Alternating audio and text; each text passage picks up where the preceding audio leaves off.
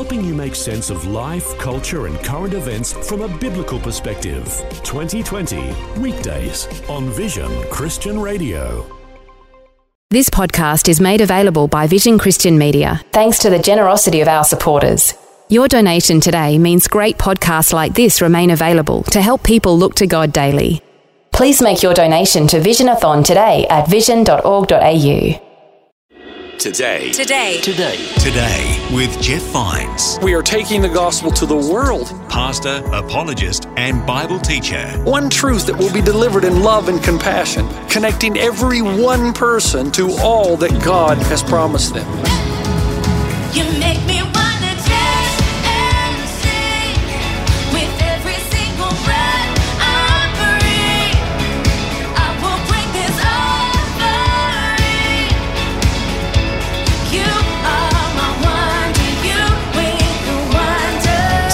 Today. Today. Today. Today with Jeff Vines. Star Wars fans, get ready.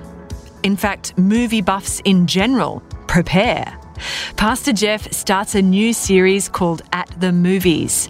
Over the next few messages, he'll look at the correlation between fantasy stories and the gospel. Today's message from Pastor Jeff is about a movie called The Mandalorian. And yes, for you Star Wars fanatics, technically, The Mandalorian is a series, but the concept still applies. The passage Pastor Jeff's referring to from the Bible is 1 Corinthians chapter 15 verses 2 to 7. Let's join Pastor Jeff now as he explains how good fantasy stories are the story of the gospel. If you have your Bibles with you, turn over to 1 Corinthians chapter 15, verse 2 through 7. It's known as the Christian Creed, and we'll get to that just in a moment. It's going to take a while because we're going to use various texts because we're in a, a kind of very special series. And in fact, when I announced this to the staff, I've not seen, the, seen them this excited since I told them we were going to give away free food during Tuesday staff meetings. So they're excited. In this series called At the Movies, we want to take four popular narratives and show you how every good story is ultimately the story of the gospel. Uh, for hundreds of years, philosophers have always been somewhat confused at the power of fantasy narrative. Why is it that you and I are drawn to fantasy so much?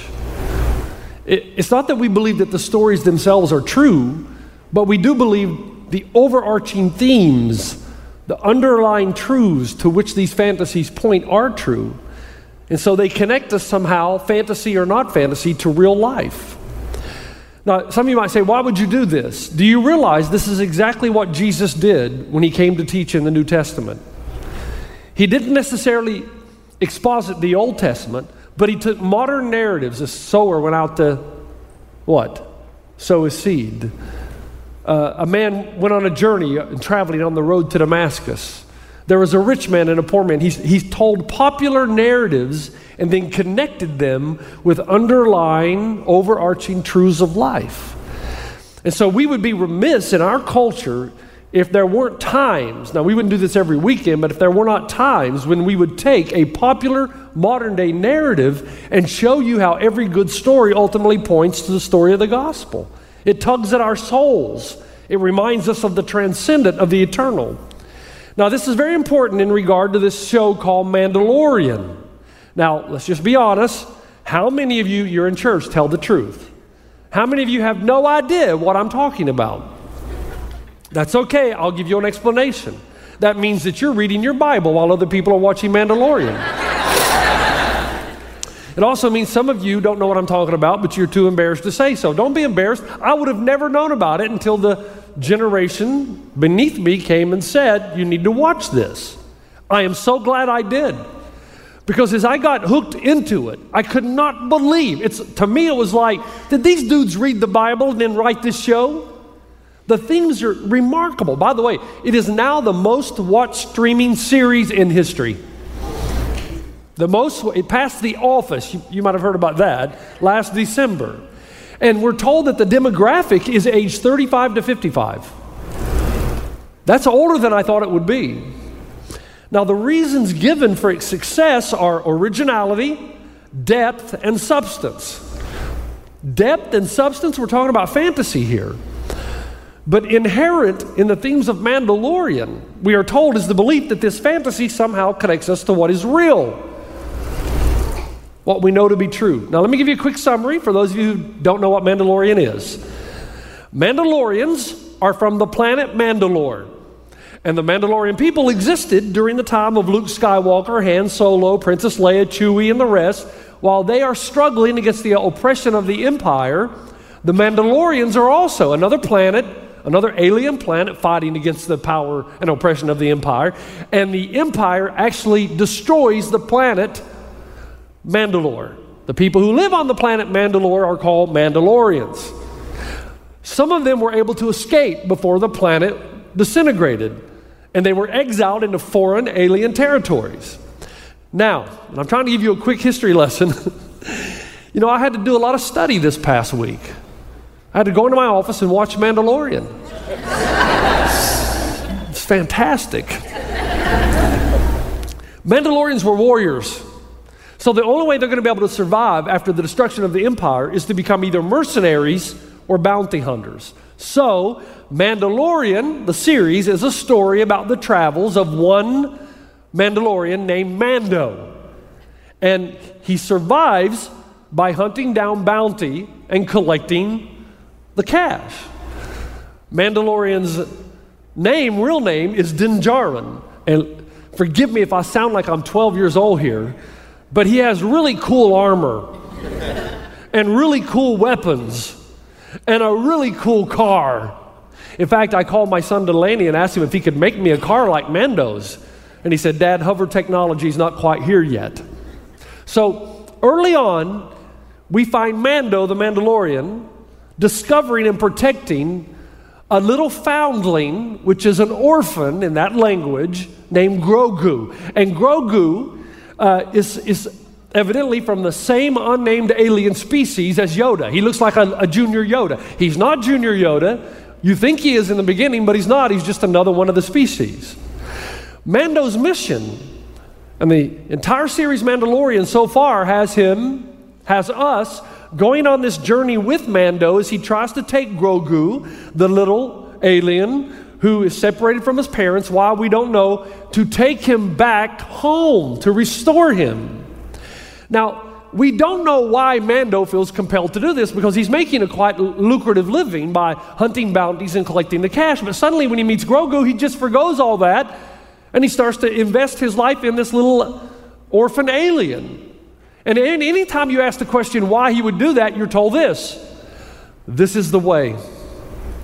Anytime something happens in this series that you don't know why he's doing what he's doing, you're simply told this is the way. Because the Mandalorians have a creed, and that creed requires your full attention. You dare not violate the creed, even if it costs you your very life. In fact, when Mando originally meets Grogu, Grogu is a bounty. So he's going to turn Grogu in for the cash. And then he discovers wait a minute, Grogu is an orphan. So now the Mandalorian Creed requires him to give up the cash and to protect the orphan, the foundling, and deliver him back to his home. And when you ask why, we're only told this is the way. Now, this is what I believe makes Mandalorian so attractive because the themes of the greatest story that's ever been written, the gospel, are all found in Mandalorian. And I think that's why it, it captivated me. In fact, do you know that the first Christians were called people of the way? The way. In Acts 24 22, then Felix, who was well acquainted with the way, what's the way? That's what they call Christ's followers, adjourned the proceedings. And he tells Paul he's going to decide his case later on, and he ordered the centurion to keep Paul under guard, but to give him some freedom and permit his friends to care for his needs. So Paul's unwillingness to denounce or live apart from the way landed him in prison many, many times. Now, here's where the message takes that climactic point. You say, Why would I want to listen to a sermon about Mandalorian? This sermon is not about Mandalorian. This sermon is going to help you discover whether or not you're the real deal. This sermon is going to help you answer the question Are you truly a Christ follower? Or are you just a fan of Jesus? And that's invaluable. Because the Bible says, Many will say to him on that day, Lord, Lord, did we not? And he'll say, Depart from me, I never knew you. And the reason it helps you do that is because as I look at the Mandalorian Creed, it's uncanny. Uncanny how similar it is to the Christ Creed. Let me take you through these quickly. Here are the four primary attributes of the Mandalorian overarching creed. Number one, Mandalore says, Honor is life, for without honor, one may as well be dead. Really? What does that mean? Why, if you have no honor, you might as well not live? The dictionary defines honor this way as integrity in one's belief. In other words, you are who you say you are. You believe the things that you believe because you believe they are honorable. You believe they are honorable because they are transcendent, they are above you. You speak about them, therefore you believe them. You live them, therefore, because you speak them. And if you don't honor your own code, what you say you believe, you might as well be dead.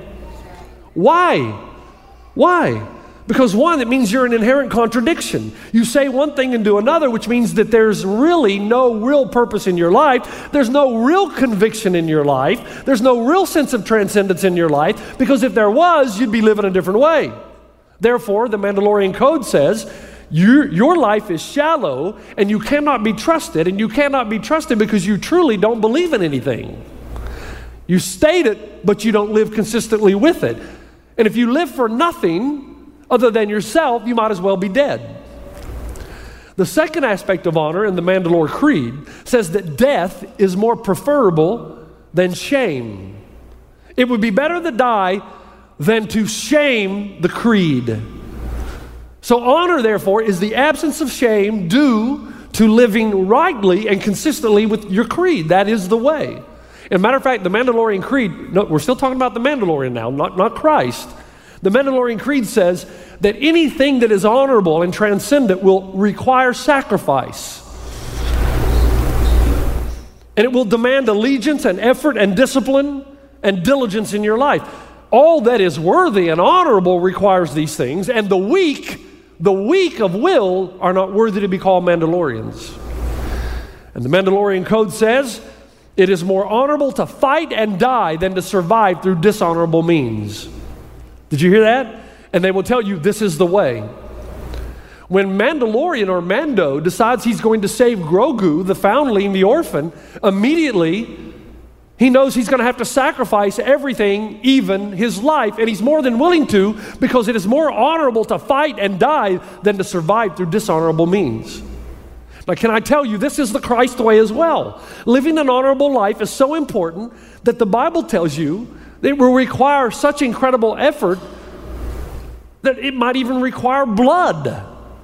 Have you ever wondered what Hebrews 12:4 meant when he said, "In your struggle against sin, you have not resisted to the point of shedding your blood." What, what does that mean? How do you shed your blood?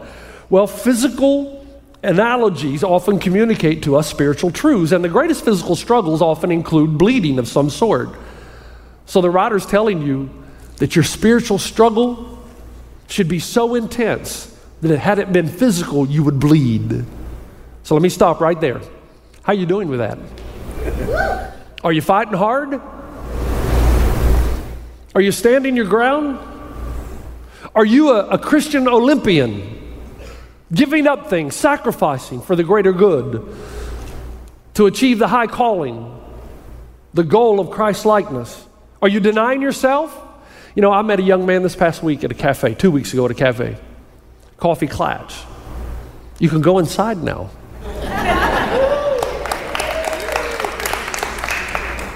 It's been a long time since I've been this impressed with a young man. And actually, I had two instances. I'll tell you the second one later.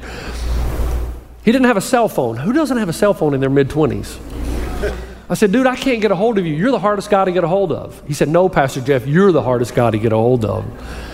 I said, Well, how do I get a hold of you? He said, Well, I don't have a cell phone, so you'll have to call my home phone. People still have those, I guess. or you'll have to email me. He said, Because I don't carry a cell phone. I said, Why? He said, Because I have a problem with pornography, and if I have a cell phone, I know I'm going to be tempted.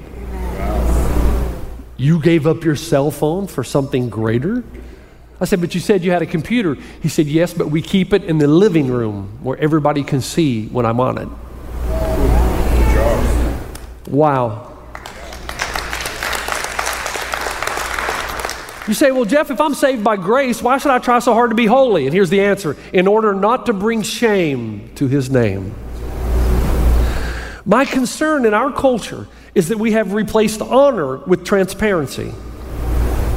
We think it's okay to violate our code, the Christian creed, as long as we reveal that we're disappointed in ourselves and wish we could do better.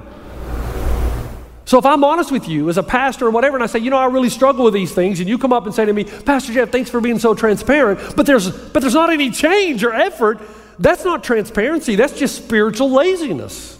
That's not honor, that's weakness. Transparency is only honorable if our intention is to let each other know what we struggle with so that we can iron sharpen iron, so we can hold each other accountable and pray for each other as we pursue that which is good. It's meant to honestly identify with others and our struggles that we can help each other.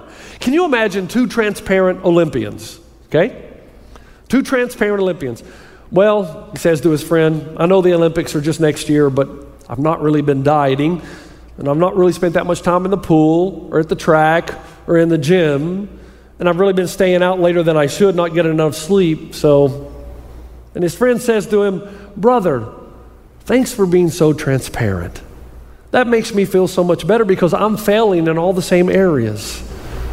Thank you for helping me see that we are both losers. That's not iron sharpening iron. That's two marshmallows stuck together. the Mandalorian Creed says honor means to fight for what is right, to do what is right even when it's difficult. And the Christian creed is no different. Transparency without effort is just spiritual laziness. Can I ask you another question? Are you fighting with everything you've got to overcome the sin in your life? Oh, we all have it, all of us. But are you fighting? Are you fighting hard? John Piper, remember what he said? If you're not killing sin, sin is killing you. There's no middle ground. You're either fighting and gaining ground or you're losing ground. You're never standing still. Now, this connects so closely to the second creed of the Mandalorian, which is called strength. And in the Mandalorian Creed, strength is life. At first, I was offended by this because I thought it was some thesis on evolution. Because the idea is that only the strong have the right to live, only the strong have the right to rule. And those who fight and conquer are the only ones that should be in power. But then you start to realize what it's saying. No, what the Mandalorian Creed is suggesting is that only those who have strength of character are the ones that should be followed. Only those who have integrity in their values are the ones who've earned the right to lead. And that should tell you why we've been in trouble in America for a long time when it comes to people who are leading our nation. Do you remember? You remember Scott Waddle? Anybody remember? I told this story about six years ago. He was the commanding officer of the USS Greeneville. It's a Los Angeles, Los Angeles uh, class attack submarine. They were doing drills in Pearl Harbor, February 9, 2001. Around Friday at 1:43 p.m., this submarine, this Los Angeles class attack submarine, abruptly ascends out of the water, and as it did, it struck a Japanese fishing boat. Nine out of the 35 on board died. And everybody said, How could this happen? This is not the way our U.S. military operates. And everybody demanded answers. And then the story came out there were tourists on board at the wrong time. And they were distracting the men from following strict routines and protocol before resurfacing.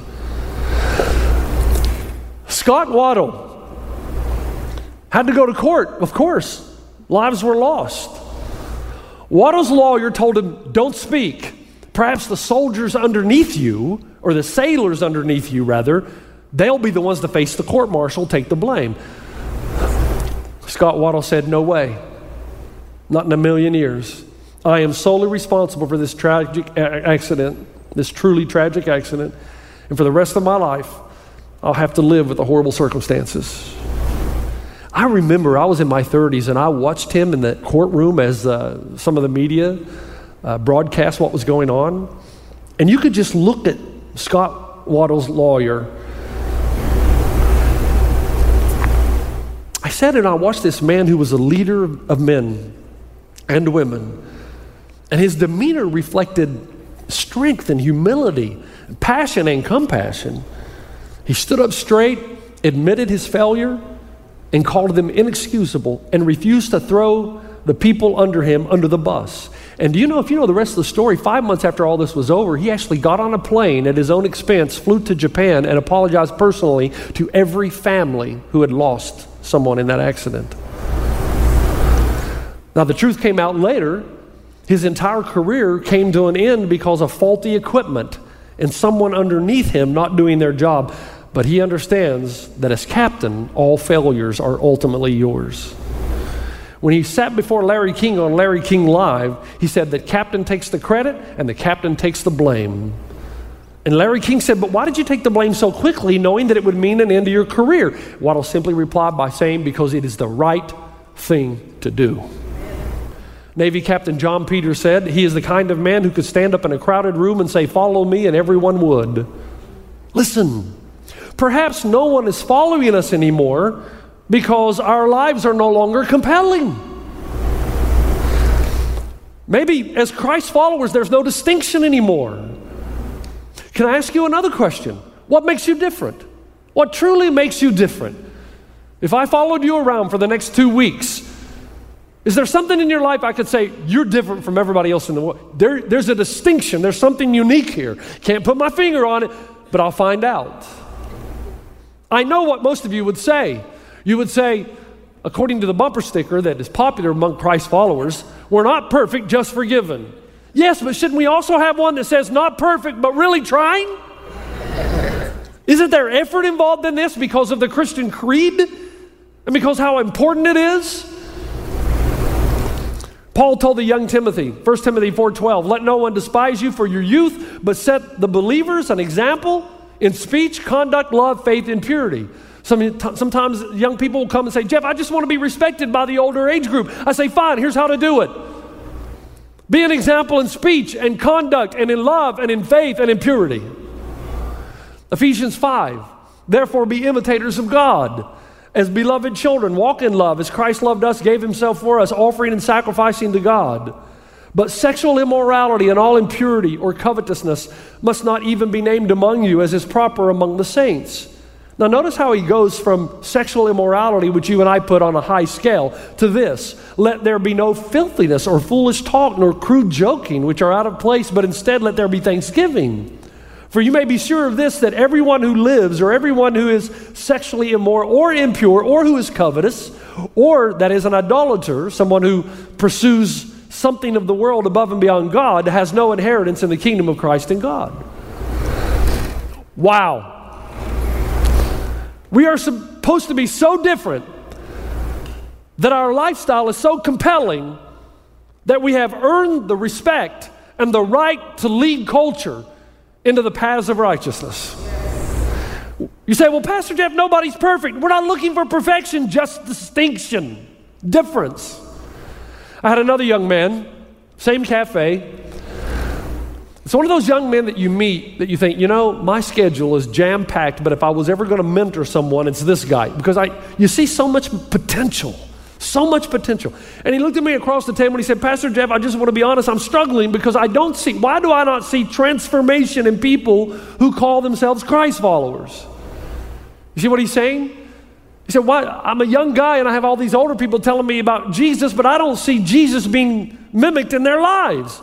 So they say they have the Spirit of God in their lives, but I don't see any transformation. What's going on? And I looked at him and I said, Remember what the Bible teaches. There's a big difference between a Jesus fan and a Jesus follower. A lot of people think Jesus is a really cool guy and he taught some really good moral things. But the idea of giving your entire life to him, making him the Lord of your life, you say, He is my authority. I live by the Christian code. The way He tells me to live is the way I live. I may not be perfect, but I pursue it with the deepest of my passions. There's a big difference between those two people. And remember also, the Bible says there is a way, and the way is narrow.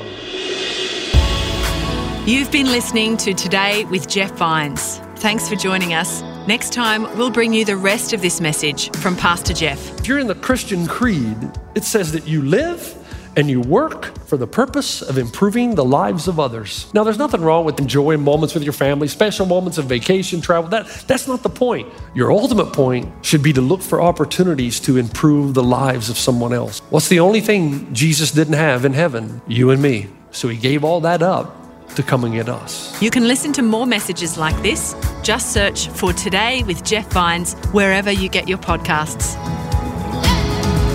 You